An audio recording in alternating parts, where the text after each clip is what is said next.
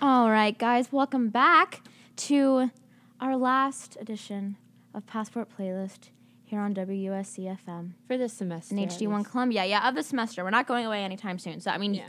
I'm going away, Yeah. but you can't get rid of me that Going easy. to Germany. I am Abandoning me. super excited. Mm, Um, we hope that you all have been having a great week so far.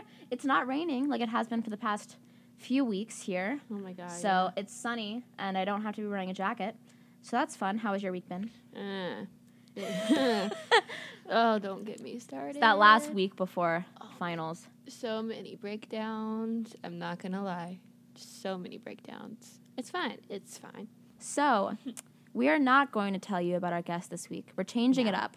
So we are going to tell you about our guest once they're here with us. We are going to play a little bit of music like we always do to lead in our guest. And while you're listening to the song, if you um, are not already following us on Facebook and Instagram, then please do so. Do our it. Facebook is just Passport Playlist, and then our Instagram is at, is at Passport Playlist. Um, so definitely go out, follow us, keep up with all of our shenanigans. Mm-hmm. Um, And don't think you can guess our guest by our music this time Oh, around no. because it is nice and eclectic. It is from like all over the world. you thought Cannot guess. You tried. Valiant effort, Mhm. poor execution, my friends. We're going to get into the music before we bring our mystery guest on. So keep it here and keep it locked.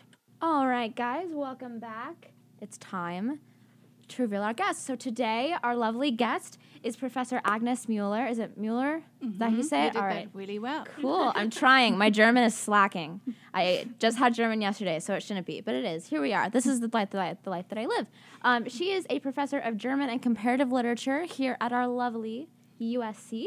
Um, and she is also the director of the Global Studies program, and she is also um, associated with the Women's and Gender Studies as well as the Jewish Studies departments because I looked at her webpage on the USC website, which is how I know everything. Um, but we are, DJ Global Spins is going to take off um, for the first part of our interview. So be sure to listen in, and you'll find out where Professor Mueller is from, what she does here at the university, because right now it's a mystery. Because Right. I made this this decision this morning, and I was like, this is what we're doing. Um, so be sure to listen in, and we hope that you guys enjoy it. So do you DJ Global Spins, do you want to go ahead and take it away? Absolutely. Hi, everybody. Your favorite DJ. We all know. No, false, false information. You can call him with your Marvel opinions and your opinions on who's the best, me or DJ Audio Voyager. Anyways, so we know that our guest name is Agnes Mueller, but we don't know where you're from. Where are you from? Okay, so when you hear me talk for about three seconds, you will hear that I'm from Germany. So I'm also very impressed with you guys' accents. Very Really? good, good job on the German. Um, I have been here at USC for almost 20 years, Oh, wow. which is what few people know, Mhm. but I have been teaching here for a long time.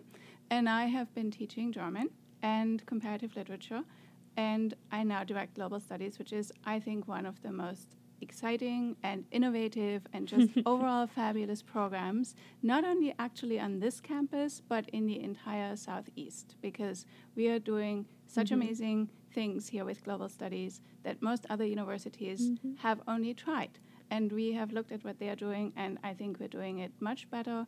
I think we have um, a way in which we have our program be really interdisciplinary. I can hear from you guys reading the news that you know a lot of stuff about the globe, and Thank that's you. encouraging. That's wonderful. That always makes us super happy. We're definite big fans here of the Global Studies program, DJ Audio Voyager. That's one of her many, many millions of majors. Um, and I can't blame her because we're both the same way. But um, yeah, we're definitely big fans. Maybe one day the Global Studies program is going to start um, rivaling or rivaling the business program. Who knows? It might. Who knows? I could It's see it. It's very up and coming because what is it? You've had two years with the Yeah, I mean, it started in 2016 with Yeah. zero majors, and we now have over 200. It's definitely um, growing very is- fast. And we also have 200 excellent majors. So it's not just numbers that we're looking for, we're actually Mhm. looking for quality. And I think the reason why students find it so attractive is because you can design your own program of study, which you Mhm. really cannot do with most other majors to that extent. And plus, you get um, a really good grounding in liberal arts Mm-hmm. which means you're super well qualified when you enter the job market. Employers are really excited. We very often have people come to campus who give talks, and they're like, wow, your students are learning exactly what we're looking for because Mhm. we do need people who can speak well, we do need people who can write and think well. And you're giving them that foundation. Plus, they have one really in-depth knowledge in a concentration. Mhm. Many of the global studies majors are double majors, so Yes. that means they are really proficient not just in global studies but in one other area. Mhm. And then, of course, you also have your world region that you're focusing on and your 300 level language. So it's an amazing, like, well rounded liberal arts degree. And we are super excited. Or arts and sciences degree, you know, depending Yeah. on which of the five areas you choose. So the thing in which it's innovative really is that we have five different areas of concentration. Most other global studies programs focus on either languages or on political Mhm. sciences. And we have really, you know, conflict and security being one of them, environment and sustainability, Mhm. which is very sciencey. so important. Yeah, and it's also a program that a lot of students find more and more exciting and Mhm. important for the future, obviously. Absolutely. The environment is. Um, in addition to that, we also have global health because we have an excellent school of public health on campus, so you can combine that really well. Then we have leadership in the global economy, where we combine courses with the business school. Um, so we and of course art and culture, which is close to my heart. Me So too. there's just so much um, that you can do with that program, and that's why it's exciting and it's wonderful to lead it because I get to see so many aspects of Mhm. the university. Really, um, so I feel that my 20 years here have really optimally prepared me for running a program that encompasses so much. Mm-hmm. Absolutely. And I would say that that's one of the things that, like, because I didn't really know what global studies was until, like, probably last semester. Because I was majoring previously in political science and, and anthropology because I wanted something to, like, diversify me. And I was like, oh, like, I don't really know. And then I found out about global studies and it, like, clicked automatically. And I was like, that's perfect. Because I, I love political science, but I wanted to be more, I guess, like, multifaceted in what I wanted to do and what I wanted to study and know about. And I also wanted to be able to study German for hopefully, like, all four years and be able to study abroad for a whole year and all these things. And then I found the global studies program, and I it was literally perfect. And when I went in to get approval for all my study abroad classes, they're like, "Yep, these all count for global studies." And I was like, "That's literally awesome." And I just feel like it like meshes well with so many other aspects of like the College of Arts and Sciences. Yes, and study abroad is, of course, one of the most important aspects. We're not requiring it, but all of our global studies majors are studying abroad, some of them even more than one time. Yeah. So there's study abroad that some people do just for their language, you know, because Mhm. you get more language proficiency, obviously, if you're immersed in the culture of the language that you're studying. But then also we have content study abroad. So you can go to a country where they really offer classes in English, but you're in a different setting and you Mhm. get sometimes better content and more content than you would um, just on our fabulous but still somewhat Mhm. limited campus. Absolutely. I completely agree because one thing I've noticed, I've have I have a lot of like friends who are in the global studies program and like you said a lot of them are double majors and it's just there's so many different facets like you said to the global studies program and the fact that they're all double majors. I've never met a global studies major that is not an extremely passionate and ambitious person. Um, and that's just something like I personally really admire. Um, I think it's so important. Like if you're going to be coming to college and you're going to be spending all this money and all this time, Mhm. like why not go for something that you love and i just i really admire that about people who are in the global studies program but getting back to you Yes. so you came and you're here you've been here for 20 years did you go anywhere before Uh, y- yes. Where? well, okay. So I came from Germany. I didn't come here Mhm. directly. Um, I so I when I was young, I had no idea what I was going to do. of course When I was your age, I was in I was studying um, German actually in Germany. mm-hmm. It's kind of like if you would be studying English here. yeah Um, and the reason why I chose German was because I figured that I was relatively talented in it and it was a program I could get in easily. I did not have a perfect GPA coming out of high school, and so it was something I could do. Mhm. And also, I had to put myself through college, so I had to work a lot. Yeah And at the end of all of that, I thought, oh, I got my MA, which in Germany at that time was a terminal degree. And I thought, after my MA, I have never studied abroad. That's really kind of not great because I was always Mhm. interested in languages and I always wanted to do things. So my friend told me about this university in America that she had just been to, and she said, "Oh, why don't you just enroll in their PhD program? You want to do a PhD anyway." And I had thought of a PhD, but not very concretely, and I knew that I didn't want to do it in Germany because it's extremely Mhm. um, difficult to it was at the time difficult to do as a woman and also difficult to make a career as an academic as a woman so Mhm. i was like eh, no but in america maybe so i applied to different graduate schools and i ended up going to vanderbilt because they offered me the best um, tuition package uh, you know p- tuition and um, ta ship financial package And um, so I got my PhD at Vanderbilt. And then I uh, taught at the University of Georgia for a year, and it was an instructor position, not um, yeah. professor position, position, which was good because I had to teach so much. I taught four classes every day. Oh my gosh. And yeah, and the students had homework, so it was have also great. Yeah. And so after that, I knew that teaching wise, nothing could faze me anymore. like I could do anything. um, and so that was a really great preparation. I came here when I first came to USC. I started by teaching comparative literature, which at that time was a program that had just been revived because it had been dormant. And so I taught all these English and global literature courses that I really didn't know all that much about. So I had to research it as I was preparing to teach. Mhm. But it was super exciting. It was nice to build a program up from scratch as a very new person and as Yeah. a person who wasn't even yet on tenure track. So I wasn't really on the faculty properly. But it also gave me a lot of freedom to kind of do what I wanted to do. Mhm. And so that was really great. And then I finally became, you know, properly Mhm. tenure track and um, was then a professor of German and comparative literature. And I've been doing research really um, in always in contemporary studies. So always post 1945 in Germany, post World War II is really sort of an Yeah. important area for obvious reasons. Yes. And that's what got me involved in Jewish studies as well, because Holocaust memory is still the most important thing. Mhm. Um, not only, I would say, in Europe, but also just as a reference point for the world, really, to think about, you know, what humans did, what Mhm. humans um, are capable of, what they um, need to remember, and what they also need to think about how to best remember and how to educate others on. So that's basically what my my main research interest has been, Mhm. um, and um, that's been fantastic. I've gotten a lot of support from the university here. Um, I have um, published, uh, well, two books really. The last book I published was on very contemporary literature and basically how contemporary literature looks at these issues of Germans and Jews interacting in Germany today. Mhm. So, Really, that sounds like a very interesting subject. Because, Mhm. like, as an American, like, we obviously don't understand that to the same degree. Because obviously, you know, we do study Holocaust and we do study Right. um, these type of things. But I, I find that, like, as an American, we don't have as much firsthand Mhm. interaction with the level of um, anti-Semitism that sometimes Right. occurs in Europe. And sometimes not even anti-Semitism, but just like the actual history that really resides there right. that doesn't reside to the same degree that it does, Mhm. like in America, that it does in Europe. Um, but that's going to be very interesting. Like, how does it feel when you completed a book, when you published it, when it's out there?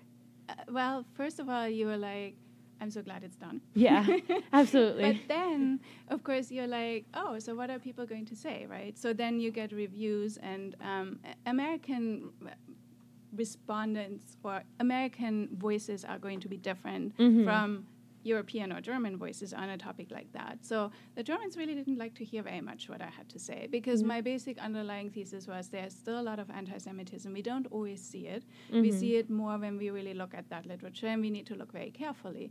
And a lot of the Germans I talked to were like, there's no anti Semitism in Germany today. What are you talking about? We've dealt with that, you know, a long time ago. Mhm. Um, so it's interesting to, but some of them were also like, oh my gosh, this is such important work. You know, we really Mhm. need to consider um, all the different layers and the places in which we don't immediately see it. And uh, it's interesting what happens in sort of the more personal spaces and what happens in public spaces. So you can have really important memorials, and you know the Holocaust Memorial in Berlin Mhm. is huge, but yet do people still harbor personal resentment, right? And how do you see those? How do you uncover those? Um, Mhm. And you can uncover them in conversation when you Mhm. get to know people, but you can also, and that's really the argument of my book, you can also really see it in literature if you look very closely. Mhm. And so, of course, that's not something that everybody likes to hear Yeah. about.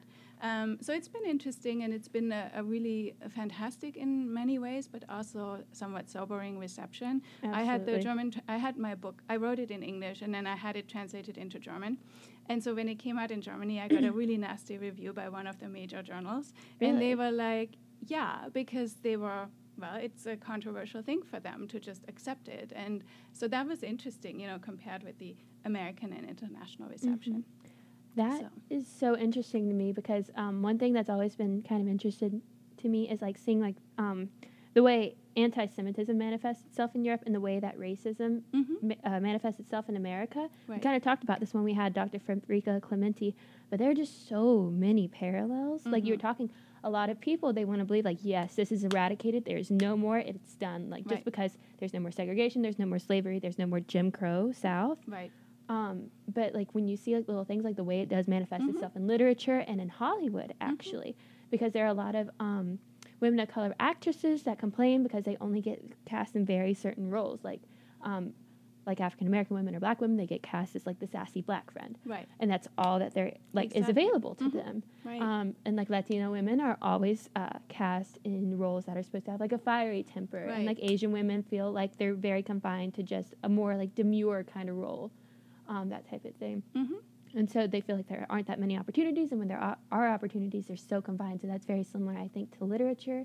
Um, people just don't want to recognize the fact that like microaggressions definitely Right. exist, and they're um, things that are ingrained in all of us. And it's Mhm. like things that you really have to like reflect on yourself to really try to like pull it out. Right. It's something that's very very difficult, but it's it's very interesting to see. And you were talking about how like publicly there can be like all these monuments, like you were saying, that we're memorializing. And if you even look at our state house, there is a monument there that is um, it's designed to replicate a slave ship, and it has like um little silhouettes and everything for how many there are.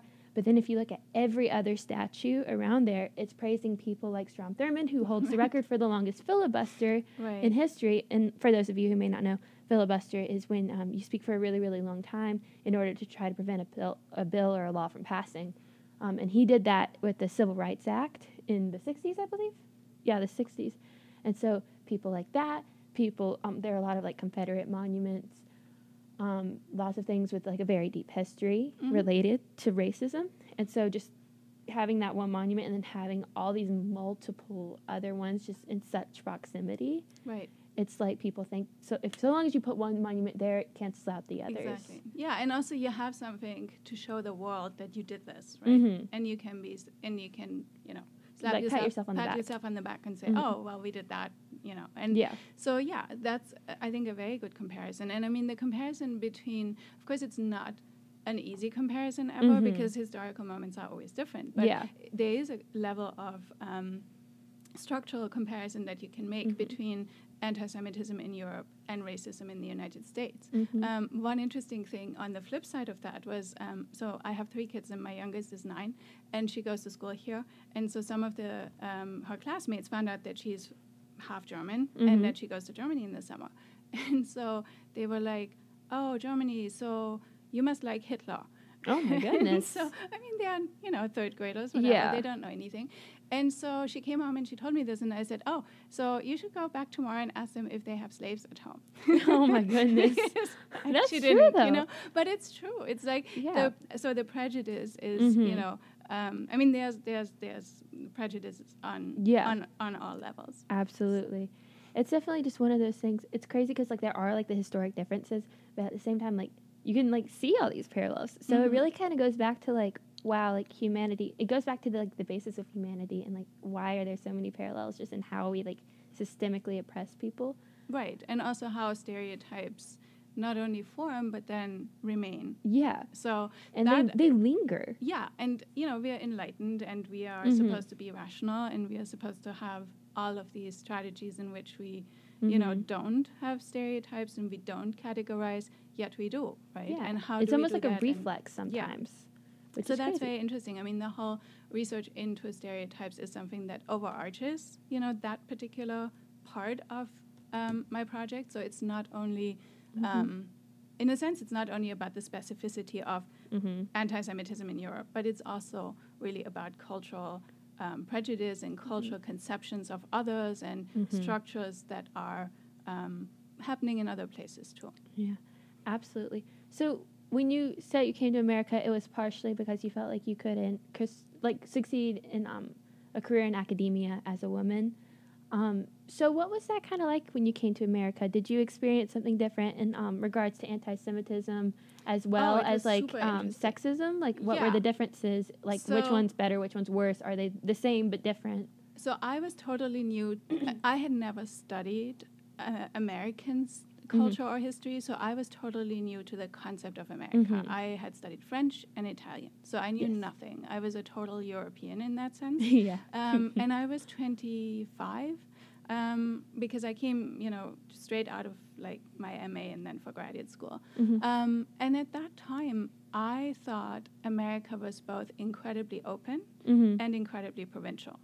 Absolutely. And I was not prepared for the provincialism. I mean, I Mhm. thought Nashville, you know, on the on the face of it, it looked like a relatively big city. So I Mhm. thought it was like one of the cities I knew from Europe. I had lived in Munich before, which is um, for Germany, you know, relatively big city. Mhm. And so I thought that Nashville would be kind of like that. And it really wasn't. And I Mhm. was like, what is this? so um, I Whole was nother world in Tennessee. Right. And also just the South, right? And Yeah. how the South relates to the rest of the na- And like, I didn't, when I chose Vanderbilt, I didn't realize that I was choosing a Southern university. Mhm. I had no idea. I had also been accepted to Berkeley and to NYU, but I couldn't afford those. So for me, it was all a question of or- affordability. And I didn't know all the different cultural and regional differences Mhm. or I didn't know that they were so drastic. I had Yeah. sort of heard about them, but not taken them. So that was a totally unexpected thing. Um, and for my overall sort of development, I think I really had culture shock if I look back now. Yeah. Um, I also then had reverse culture shock when I back, went back to Germany Mhm. For the following summer. This is something people don't think about enough, but it actually happens a lot. You're going to have to think about this. Um, once you've lived somewhere else for an extended period of time, and a year is a long time, um, you adapt and you work really hard to adapt. And so you actually have. Um, taken on if you especially if you're young and relatively flexible still Mhm. you've taken on a lot of the cultural assumptions and um, sort of mindset of your Mhm. new host country and when you then come back to your um, original residence of origin Mhm. you don't always know that there's going to be a huge clash Yeah. and you're not prepared for it because you think you already know everything and you think it's like coming home and you think it's going to be easy and it's not and so the reverse cultural shock is actually something that most people totally underestimate and that can be totally debilitating because you are not prepared for it Mhm. and um, i remember i came back to germany and i was like why is everything here the way it is Yeah. like so that was my main Mhm. difficulty. And so then I think for a while I was in between and I didn't know where I was going to ultimately end up. Like I didn't know if I was going to live in the United States or in Europe. Um, and I think my sort of process of deciding that um, had a lot to do with just negotiating the 2 and Mhm. also negotiating the differences between the two. And I just decided that professionally for me, America was much better. Mhm. It wasn't even a contest. And it is a more open society than Europe on balance. Mhm. Um, there are lots of things in Europe that I really value and that I, you know, wish I could just sort of bring over here and Yeah. drop here and have, but it's not. Um, well, that obviously doesn't work. Yeah. um, Too bad. But it's, but I, I, you know, for for for my working environment, I don't think I could be able to do the kinds of things that I can do here in Europe. So um, it's been incredibly rewarding for me to be able to teach and build programs and see them flourish and see students flourish in the way in which um, this is possible in, in the Mhm. United States. And Do you have same. any like small things, like just things you wouldn't have thought about that were like the reverse culture shock or culture shock when you came here? Um, so I think the main culture shock was I was walking on the sidewalk in Nashville Mm. because a friend had told me that the grocery store was walking distance. yeah. And I think I walked for like half an hour and then back with groceries, and I was like, that's walking distance. For Americans, yeah. You know, That's and I was the only one walking too. Mhm. So it's just, I mean, that's Yeah. a small thing, but Mhm. it's actually shapes your life so much if Mhm. you spend time outside walking or if you spend time in the car all the time. So I then realized, like, oh, I need a car because really I can't live without a car Yeah. if we're honest. So That's that's a that's a that's to me still the biggest difference. Um, when I bring my kids to Berlin, which is where we always go in the summer when we're in Germany, um, it's a huge difference for them because they go to school while we're in Mhm. Berlin. So they I work, they go to school. Oh, they don't get They- summers off. Well, Well, they yeah. get some of the summers off. Yeah. it's it's good for them. Yeah, because I would always get bored when I was little. Yeah, I'd be ready and to go back to school. They're guest, you know, they're guest students. Like they don't Yeah. have to really perform. I mean, it's sort of an experience for them. yeah, So they go to school on their bicycle in a big city, in traffic and everything. yeah. And that would be unthinkable here. I would probably be arrested for child abandonment or something. so, um, you know, that seems to be a small thing, yeah. but but it's big because it's every day. it's your safety.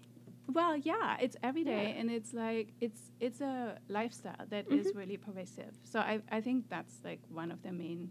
Um, things and I know it's transportation again, but here we Yeah. are. Hey, we're fans of transportation here at Passport Playlist. But yeah, I think we're going to jump into some music, some nice international music for which you have prepared us a nice little eclectic selection. And after that, we're going to come back and continue talking about the education system in Germany. All right, guys, it is the top of the hour here at WUSC. The wind is blowing really hard outside, but it's still not raining. It's still holding out, only for me in particular. Um, so we are going to play some quick PSAs here. We hope that you all enjoyed those last few songs that we played, a diverse music selection we have today. So if you don't know where our guest is from, you still won't know because the music is not very indicative. Um, but it is, like I said, the top of the hour here at WUSC FM and HD1 Columbia. So we're going to play some quick PSAs with the Save the Save the Manatees on there as usual. My last time playing it this semester. Um, but we hope that you all enjoy it. And if you would like to call in, tell us your opinions about our interview so far. If you have any questions, um, or tell us your Marvel opinions. Um, not about Endgame. If you call in with spoilers, we have somebody screening the call, so you won't even be successful. But call in and like tell me your predictions. Um, and the number for that is 803-576-9872. That's 803-576-WUSC. And we're going to play some quick PSAs and then jump right back in to our interview with Dr. Agnes Mueller. All right, guys, and welcome back to WUSC FM and HD1 Columbia. This is DJ Audio Voyager, and I am back with Professor Agnes Mueller. Are you hanging in there? I'm totally fine. so I'm now, having a good time. either some like our guests are either like super clamped up all the time and like stressed, or super like chill and laid back. There is no like I have not experienced an in between at all with them. Um, so we've been talking a little bit about miscon like about sort of like a like discrimination in America and in the U.S. Um, so what are some stereotypes or misconceptions that like you've experienced that people have about either Europe in general or like Germany in particular? So I think that a lot of American stereotypes about Germans still revolve around World War II. Gotcha. Um, I think that a lot of it has to do with the way in which World War II has been represented in America, also in some family histories, but also through film. So Germans are still like either Nazis or anti Nazis. Like there's not Mm. much in between. And I think, you know, to some extent, that's totally understandable given the history, of course. Um, it's also interesting because it shows that people need stereotypes and, you know, ways to identify people and especially others right so if they if they see something that they don't know then they want to hang on to something that they do know and so Yeah. a lot of people what do they do know well they know about world war ii because you know they've been taught that in school and also because they've seen films that deal with it and so i think that's one of the main um, conceptions about germany um, some of the newer things that have happened in Germany, like for instance, are the advantages, uh, the advances in technology, and especially when it comes to environmentalism, that kind of thing, is slowly getting into people's mindsets, but not, not, not pervasively, not on a broader scale. Um, and vice versa, I think um, Germans, a lot of Germans still think of Americans as um, politically strange. Like they don't understand the American political system. They also truly don't understand it. like that's part of it. Like they, you know, have a conception of democracy that is very European shaped, and I think that still deals with trying to get rid of aristocracy, really, um, and so has not really um, internalized different democratic models the way in which America has. Germany also became a nation state really late, so there are all kinds of insecurities, I think, politically that Germans have for obvious reasons, and so I think, and and that then leads to um, inferiority slash superiority, right? So they're like, on the one hand, we feel crappy because we know that we caused two world wars and we're still dealing with the fallout from that. But on the other hand, you know, why do you have, you know, all these super conservative people, and why do you have a president that you know doesn't seem like a president to us? So there's a lot of that, and that's not only recently. That's been going on basically since the 1960s. So um, the interesting thing that I always tell my students is that in 1968 you had Ameri- you had German um, students protest the Vietnam War as they were wearing Levi's jeans and drinking Coca Cola, right? So, on the one hand, they were totally assimilating to the sort of pop culture image of America and to everything that that conveyed. On the other hand, they were protesting the politics and they were suddenly saying, you know, war is bad, um, which is only interesting because they were the children right, of the people who were responsible for World War II. So in some ways, it was also acting out against their own parents, against their own parents' lack of resistance to World War II. And so that kind of gesture of, on the one hand, admiring and emotionally relating to, but on the other hand, trying to sort of um, be superior to Americans, I think is still um, there um, in a lot of people, and sometimes also not very conscious, right? So um, sometimes people have that kind of impulse, and then you don't really know where it comes from, um, and it manifests in different ways. Like for instance, one of my friends in Berlin, he always says, "Well, you know, why is it that Americans don't?" use public transportations and ride their bikes and walk? Why do they still use cars so much? And I'm like, um, because the distances are much greater. So it would just be kind of impossible to have, you know, a, a functioning system of public transportation in a city like Columbia. And he's like, I don't believe that. That's just, you know, because they're politically lazy. So, you know, so that's a typical reaction. Which might be true. It might be know, somewhat true, but we do have the distances. Like we do, yeah. That's thing. one thing that I've definitely like when I've been in Europe. It's super easy to take a train like thirty minutes, and like I love that, but also it's not possible. right. And like I, yeah, like like I'm from I'm from um, Atlanta, and would you said that you taught at, at UGA, and I was like, oh, like I know where that is. um, but I mean, Atlanta by car is like three and a half to four hours away, right. and Atlanta has has public transportation with MARTA, and I don't know if you've ever used MARTA, but it's like notoriously awful. My Right. parents do not let me on it, and Mhm. so it's like we have it, but like in cities it doesn't always work. But also Atlanta is like three and a half to four hours away by car, right. and so it's like there's no way. Like if it's, I mean, I'm trying like the Hague or like the Hague to Rotterdam in the Netherlands is like a half hour, forty minutes, but by car it's probably the same. Right. So it's like the distance is, I feel like a really, really big Yeah. obstacle. Like we literally cannot tackle. Like we can't make it a shorter distance. Right, and and it is. It two would places. probably. I mean, if you had, you know, a, a a genius who figured out public transportation on a large scale, you could probably do something. But I don't know how successful it would actually be in terms of daily use, because I think people still have this impulse that they want to be able to get to places when they want to and not two hours later. And the problem when you have spread out geographies like you have in a lot of American cities as opposed to European cities is you can't run the public transportation as often because there are not enough people who want to go there that Exactly. much. And so it's not like you just say, oh, you know, we'll build a train and then everyone is going to get on the train. It's it's really hard. And so it's that kind of um, misunderstanding that's partly just a misunderstanding of the geography, but also a sort of a prejudice of you know cultural complacency or political complacency, which isn't necessarily the case. So I think you know that's one of the um, things that always comes up. And you know, every time I talk with my German friends, they're like, "Oh, well, what political disaster, you know, are you cooking up now?" and also, what about the public transportation? Oh So- man, yeah. yeah. Um, so I think that's the biggest European, um, or specifically German, actually, prejudice against America. I don't think it's um, the same all over Europe, but it's definitely a German thing. Yeah, and I going back a little bit to talking about how like the American view of Germans is centered around like World War II and kind of like ignoring everything else. So, like one of the things I studied, as I said earlier when we were talking, I studied Latin in high school, and when I came to college, I was like, okay, like I want to start a new language. And my family, I live in Germany, and my grandpa's German. I was like, okay, German, that sounds cool. And one of the first reactions that I got from almost everybody I told was, well, German's such a harsh slang, such a like harsh language.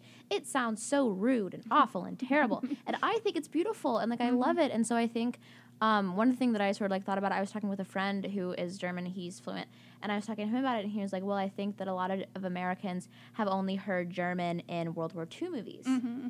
when it's so they're yelling, you Right. know, they're yelling orders, they're Right. saying Hitler, you know, they're doing all these things, and like, and I was like, that makes a lot of sense Right. because like German isn't the like for example like movies in French or Spanish or mm-hmm. Italian are much more common in the U.S. market. Right. So like you hear those in other concept or not other concepts, other contexts rather, mm-hmm.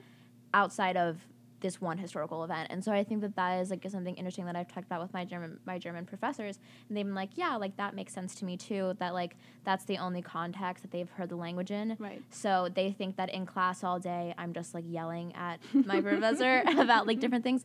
And then I I, I um, have a friend who also studies Russian and she hears the same thing. Is mm-hmm. that people are like they only see Russians in like spy movies when Right. they're like the bad guy and they're yelling, mm-hmm. yelling again in their you know na- native language. Mm-hmm. And so she was like I experienced that a lot too is like Americans only hear these languages in specific contexts Right. and then that kind of like expands to their entire Yeah. view of the language. Yes, I think that's totally true. I also do think that German is, you know, harder than Italian Yeah. and Russian also. Like, I mean, there's a different sound, obviously, to different languages, and um, you know that ties in some ways to the culture. So it's not entirely, you know, without any um, reason, but the way in which um, people then generalize, you know, Yeah. that's I think the problem. Um, and German can be incredibly musical. Um, you know, some of the poetry from the 18th and 19th century is incredibly musical, and um, Germany has produced really great literature, which you know we sometimes forget when we just watch World War II movies.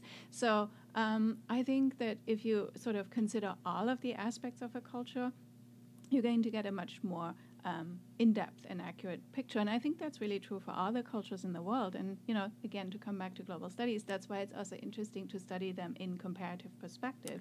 So, Yeah. in other words, you know, if you have an experience in Germany and then you have an experience in, I don't know, um, Russia or in South Africa, um, you're going to have more than one non American experience to tie things to, and that'll be interesting too. So um, that sometimes sheds new light on the one sort of back and forth comparison that you're making, and that really gives you more of a three dimensional view.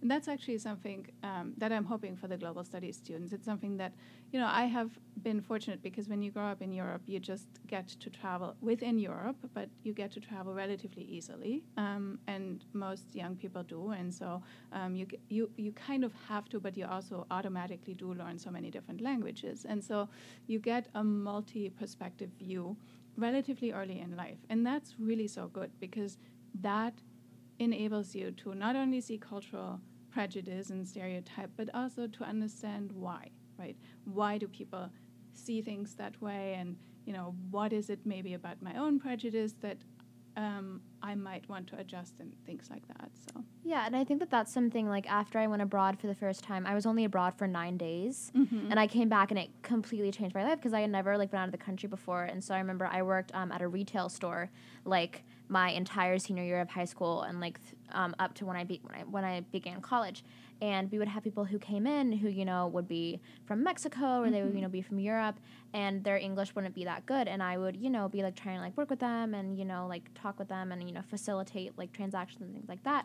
And when I went to Italy and had to be on the other side of that language barrier, not knowing anything and feeling, you know, terrible about it, it really did expand sort of how I felt like mm-hmm. then coming back to America and mm-hmm. being and being able to be fluent in the dominant language. Right. And so I would say that that was definitely like a super valuable experience for me, just Yeah. to be able to like experience it because it's different when you like read about it and you see it mm-hmm. from like outside, but then to be in that situation and be like, oh crap, like I don't like know how to like navigate this kind of like relationship with this other person. yeah. Um, so it was definitely really interesting for me, and I feel like it's an extremely valuable um, thing that I'm really, really happy that I did when I was younger. Because I feel like now coming into college, you know, being a, global studies major, being a um, political science major, it really does help how I frame things and how I see things. Um, because I understand that there isn't just like one viewpoint, and that there are so many things that impact. Right. And like, and that like nothing occurs in a vacuum. Like there are all these things. Um, well, and also and the other thing is this is the time of your li- in your life when you can do that, right? I mean, it's going to be so much more difficult. If you are fortunate, you might have a career where you can include that kind of um, exploration of the world, but in most careers you can't, or you Yeah. can't very easily, or you have other obligations. And so this is really the time in your life to do that. Um, and so, yeah, I'm, I could not be more enthusiastic about study abroad. So Yeah. Um, so USC prides itself as a very like international university with a lot of like international connections. Um, and do you think that there is anything that USC could do to like improve its international outreach or like internationally like minded programs that we have here? I think that in the last few years, we've already really um, sort of upped the ante in, in, in many areas. Um, we are also doing much more concerted efforts in recruiting international students to come here. I think that's really good because you know it's also important for our students who don't study abroad, who can't study abroad, to see a really sort of international um, community of students on campus. Um, I think, in addition to the recruitment and to the um, things that you know we're trying to do with global studies and the things that we're trying to do through study abroad, um, the most important other thing is for professors like myself to be um, connected internationally. Um, not only by going, I mean, like I love to go to new places, also not just to Germany, but um, I love to present my research in new contexts, and I like to see how people do things at other places.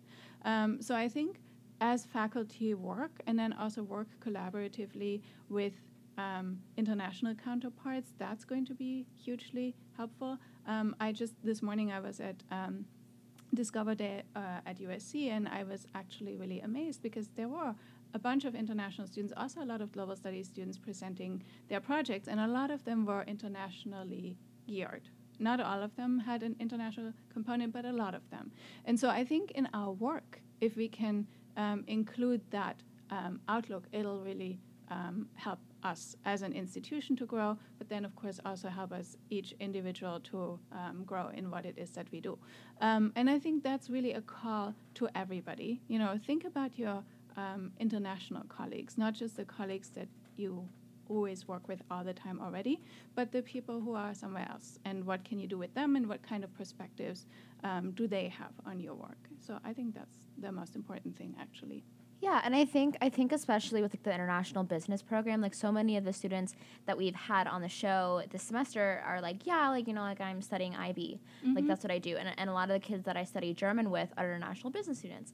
Um, but I think that's something that's really interesting for me is like being a language student, and like I would really love to see the university, um, like focus more on languages and like beef up that program a lot because I feel like the international business program is so big, but like like taking a language is a required por- like portion of their curriculum and they have to do it. So i really i'm like excited to mm-hmm. hopefully see like where the university goes in like building those language programs because i i feel like they really like this is my opinion but i feel like they really should do it because if it's mm-hmm. required like why would you also not fund like that Right. part of your program um, but i definitely like as i've gone through college and i'm only in my second year but as i've gone through like i have seen our own university sort of like a like um like expand in its international you know focus and things like that. I mean i'm in class all the time sitting there and my professor will say oh yeah we have this person from this international university and i'm like that's really cool that they would you know come Right. here to usc because when i first came here as a freshman i didn't really realize how many international connections there were but getting to know more faculty getting to you know do Yeah. work and stuff like that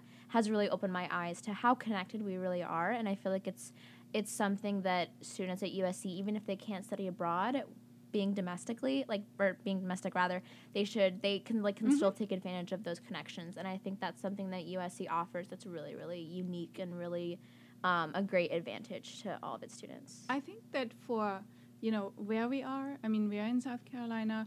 We in terms of the funding that we get as a university, you know we are not that well funded. If you compare us with peer and peer aspirant institutions, which is always sort of the benchmark of how are we doing, we're doing extremely well in our international projects and outreach. But that doesn't mean that it couldn't be better, right? Um, so my own department is, of course, the languages department, which I've known for a long time because I've um, lived in it and taught in it for a long time. And the only um, sort of uh, issue that we sometimes have is that the university language requirement is limited.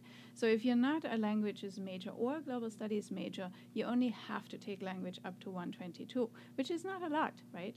Um, I mean, if you're taking, if you've already had Spanish in high school, and then you come in with some Spanish and you're only taking up to 122, that's not a lot of language requirement. Um, on the other hand, of course, nationwide the trend is to require less language, very often in favor of the professional schools because they don't want to, because they feel that it takes away too much time from, from the training that they want to give. So it's kind of a little bit of a you know, balance struggle thing. And of course, I'm always going to be an advocate for language programs. Duh, you know, that's not hard to figure out.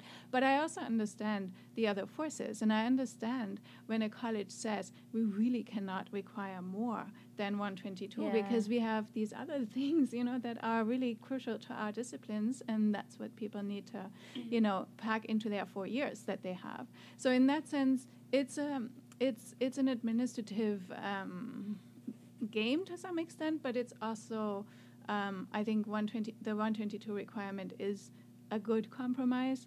Um, and then those students like yourself, um, you know, who self-select and who want to take more languages, of course, always can. Um, in terms of other languages that we are um, offering, we're right now exploring, and this is still very early days, but we're looking at maybe um, trying out Korean as a new language. Actually, it, we've had it on the books for a while. Um, so that's something that we're going to try and test, um, and I think that'll be interesting um, to see um, how much student interest there is and how that um, goes with our existing Asian stu- Asian um, languages and Asian studies program, and so on and so forth. Yeah, that's definitely interesting. So maybe if you're listening and you want to study Korean, you can keep looking out on your degree works. If yes. you can, if you understand degree works, which I will give you a high five for because oh, nobody does. I can never. If it, if it don't. issue number one is getting degree works to load. Right. Issue number two is getting to be able to understand it and have things show up because normally they don't. So that is the problem. All right, guys, we are going to get into some more international music here. We hope that you have been enjoying our interview so far, uh, so far with Professor Agnes Mueller. I cannot talk. I'm like in a daze, but it's fine. We're we are getting through it. Um, so we are, like I said, gonna play some music, and then we're gonna get back into it. So as I always say, keep it here and keep it locked on WUSC's Passport playlist.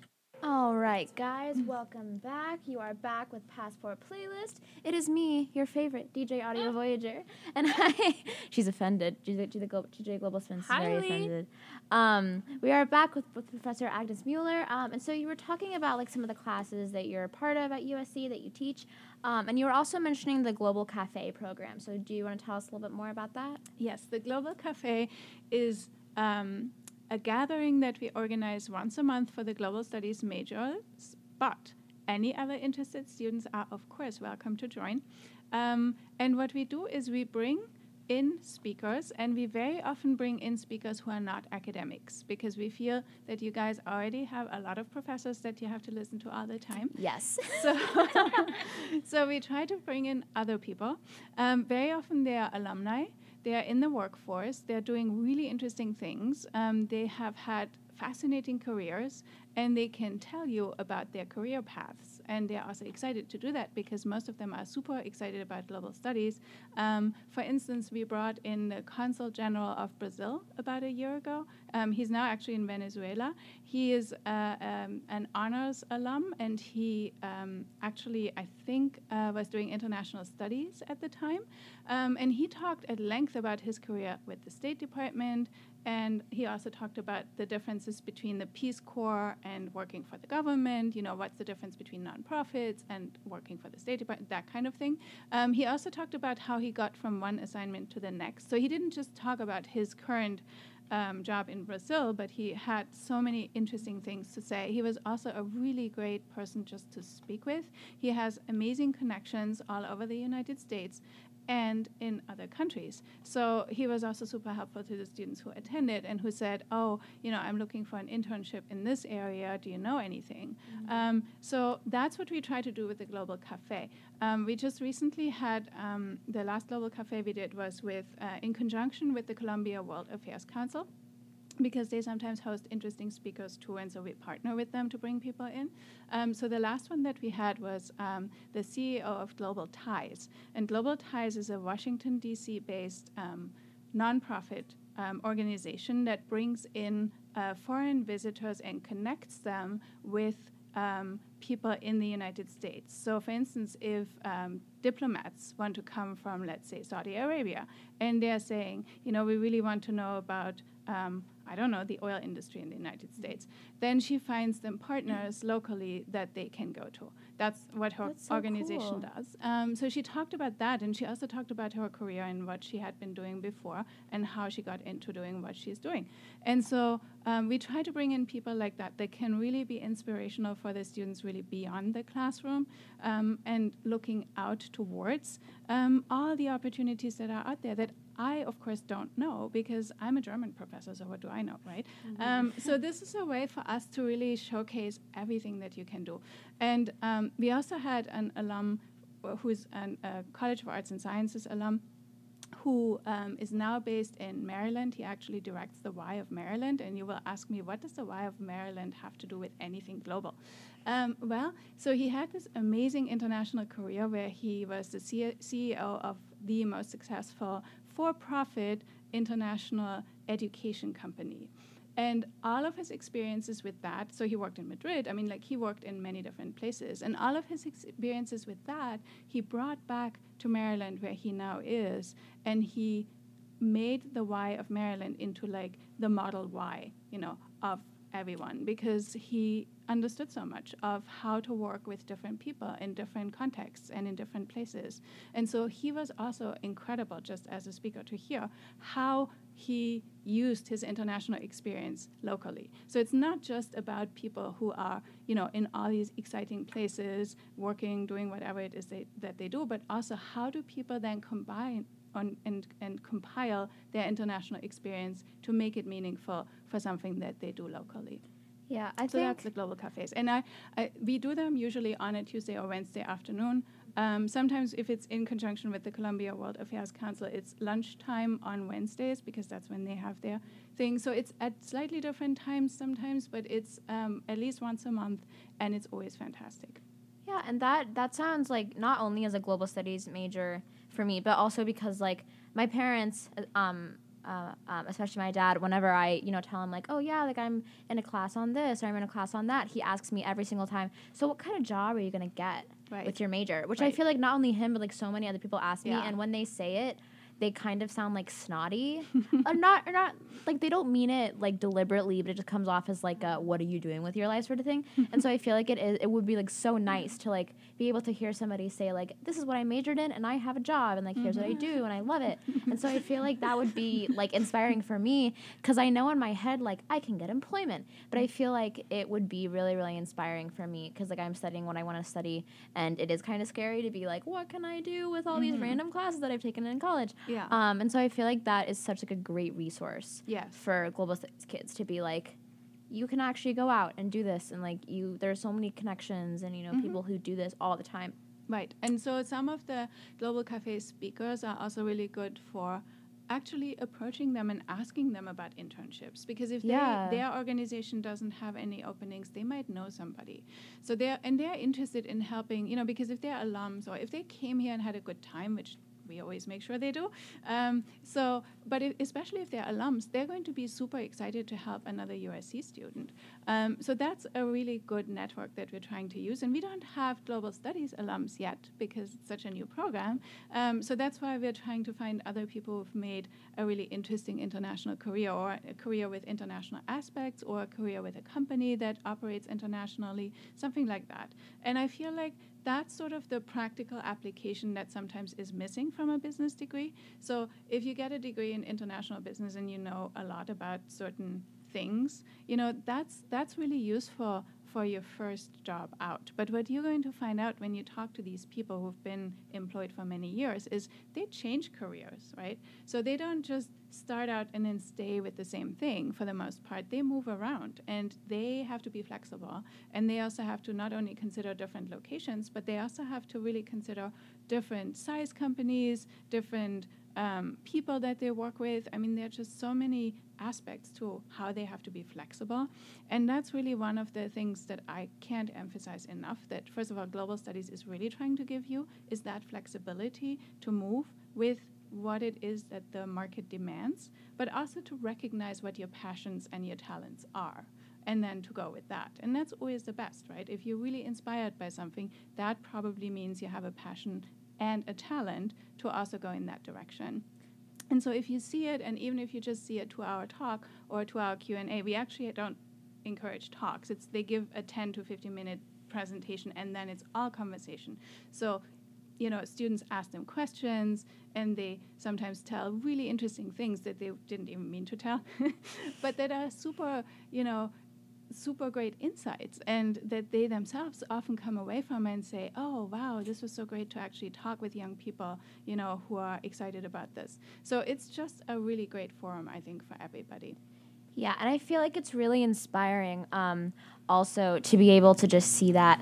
Um, so we are going to play some quick music, some quick PSAs, and then we are going to jump right back in.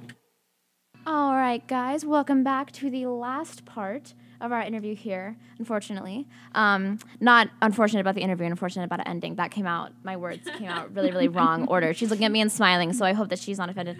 Um, with Professor Agnes Mueller, the director of the Global Studies Program, it's been a long day. I mean, it's only like 1.53, but I have to be up till 2 a.m. tonight. So I'm getting ready for Endgame, people. It's getting closer. Um, so if there is one thing about, we haven't really talked about Germany that much. We've talked about like Europe in general a little bit more. Um, so if there's one thing about Germany in particular that you want people to know, what would it be? Oh, ooh, I haven't been asked that in a while. Um, so one thing in particular is that actually German society is a lot more diverse and a lot more um, open and mindful than a lot of people think it is.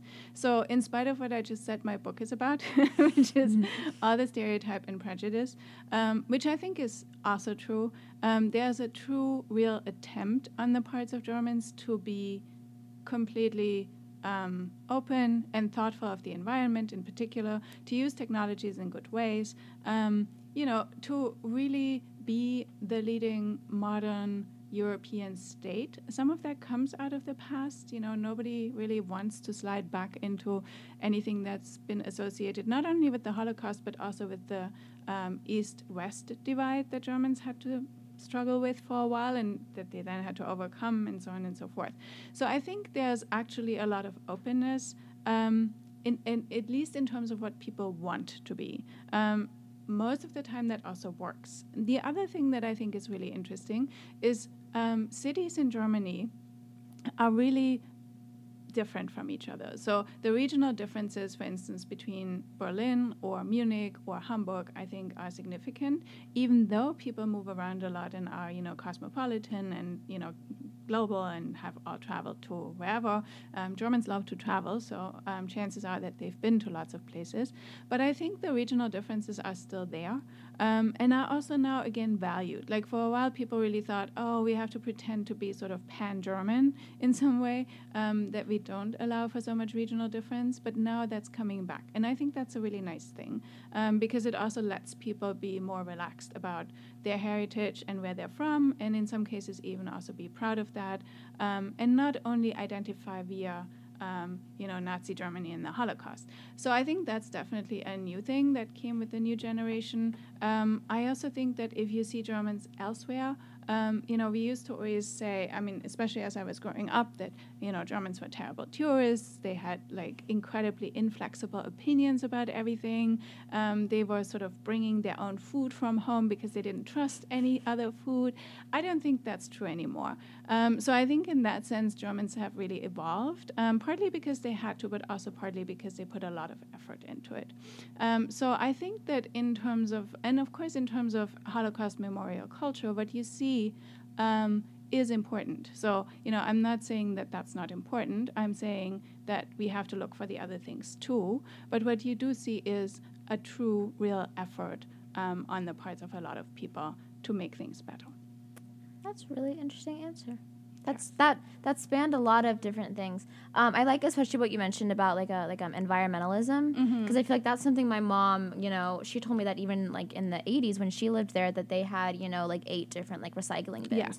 And that that was something that even for her, you know, being young, that she was really shocked by. Mm-hmm. Was like, "Oh my gosh, like this is, you know, yeah. we don't even have a recycling right. um, bin at home." And so I feel like that's something that like a lot of Americans think about when they think about Germany mm-hmm. is um, they think that they're all like super liberal and that they all love windmills. Um, that's something that somebody told That me. That is not true. Um, there are a lot of Germans who hate windmills. um, and so I feel like I feel like it's something as with like all countries, but I feel like especially Germany because of like the one-sided um, viewpoint that a lot of people have with like only like the Nazi era. Mm-hmm. Um, and so I feel like it's interesting to kind of get like your perspective as a native German um, about some of like the other things that we might not think about so much. Um, would you say that the regional differences between like the Hamburg and Munich, like, and Munich, like the cities that you mentioned, would you say that they're bigger than the regional differences between like like our American cities? Yes, I think there has a sort of a general American identity that is pervasive. Um, e- even if you, even even if you're a Southerner, right? so you still have an American identity that underlies that. Um, that you know you can move to Ohio and not be an outcast or be completely lost unless you choose to be. but Um, also it's Ohio, so Right. Um, whereas between North and South Germany, or also East and West, there are really um, differences that are centuries ingrained in in many ways, and that also have to do with local dialects. Of course, in cities you don't have as much dialects, but you still kind of have it. Um, and I feel like it's stronger than in the United States because the U.S. is really mostly comprised of people who came here, right? I mean, that's the majority of people. Everyone came from the outside and had to assimilate. That's not Germany. Germany is a country that grew over a long time, and people were in one place and stayed in one place for a really long time. So that place really shaped them. So therefore, I think yes, the regional differences are definitely more significant. Um, not insurmountable, but when I was a kid, I moved from way north Germany to a small village in Swabia, which is southern Germany, and I never, I was seven, and I never got over the culture shock of that. Never in my life. Like I, I didn't speak the language. I wasn't culturally aware of the customs there, and I basically never got over it. And it, I mean, it worked out for me because my grandfather said to me, he was also not from there, and he said to me, if you ever speak like the people in this village, you're never going to leave. And I was like, oh, I better not speak like that. because there was such a strong dialect. And the dialect also was what the people identified with. So it wasn't just a dialect as in a way in which they spoke, it was also a dialect that said, we are us. And if you speak differently, you're weird to us. So, um, and it's not like that anymore, but there's still residual stuff from that time. And it's what I grew up with still. So it definitely still exists yeah. so I think that's you know um, that's important, and um, that's still there. Yeah, and I feel like that is a really a really interesting point with like America is a country of immigrants, and like in Germany, it's like there are immigrants, but it's not like a country. Like it's not Right. referred to in the same way, and, and like it's just not the same. Yeah. So I feel like that's a really interesting point that I haven't heard before, but that definitely makes sense. Mhm. Um, and also studying German, I've heard a lot about like the different dialects, and I and I have a friend who speaks. Who is like fluent in German, and he's like, I could never even understand someone from like Bavaria. Like, it's just Yeah. not gonna happen. Like, I'm never gonna be able to understand it. And so I feel like that's also something in America. Like, you can pretty much like those dialects really aren't there as much as I feel like they would be in Germany. So I feel Yeah. like that's something else that kind of like because I mean, I've gone to New York City and you know like Dallas and you know Florida and Nebraska and I can understand everybody. Yeah. And those like big wide expanses. And then in like the small country of Germany and like smaller yeah, country yeah, totally. of Germany. It's tiny by Um, yeah, by by comparison to the U.S., I feel like it's just so much different, which is Mhm. like super interesting. Mhm. Um, that in such a small area you can have such wide expanses um, of variety and diversity. All right, guys, it is two o'clock on the dot. Two o one. Now we've converted over um, here at WUSC FM and HD1 Columbia. Thank you guys so much, not only for listening today to our interview with the lovely Professor Agnes Mueller, but also for listening to us this semester. Because today's the last show, which I kind of forgot about until right now. Um, but thank you guys so much for listening to us this semester. Um, I will not be on next year. I will be abroad all year. Um, in Germany, in. Germany um, after Deutschland. Um, and so that is where I will be. So maybe if you're there, hit me up and we can hang out. Um, but DJ Global Spins will be back next semester with Passport Playlist.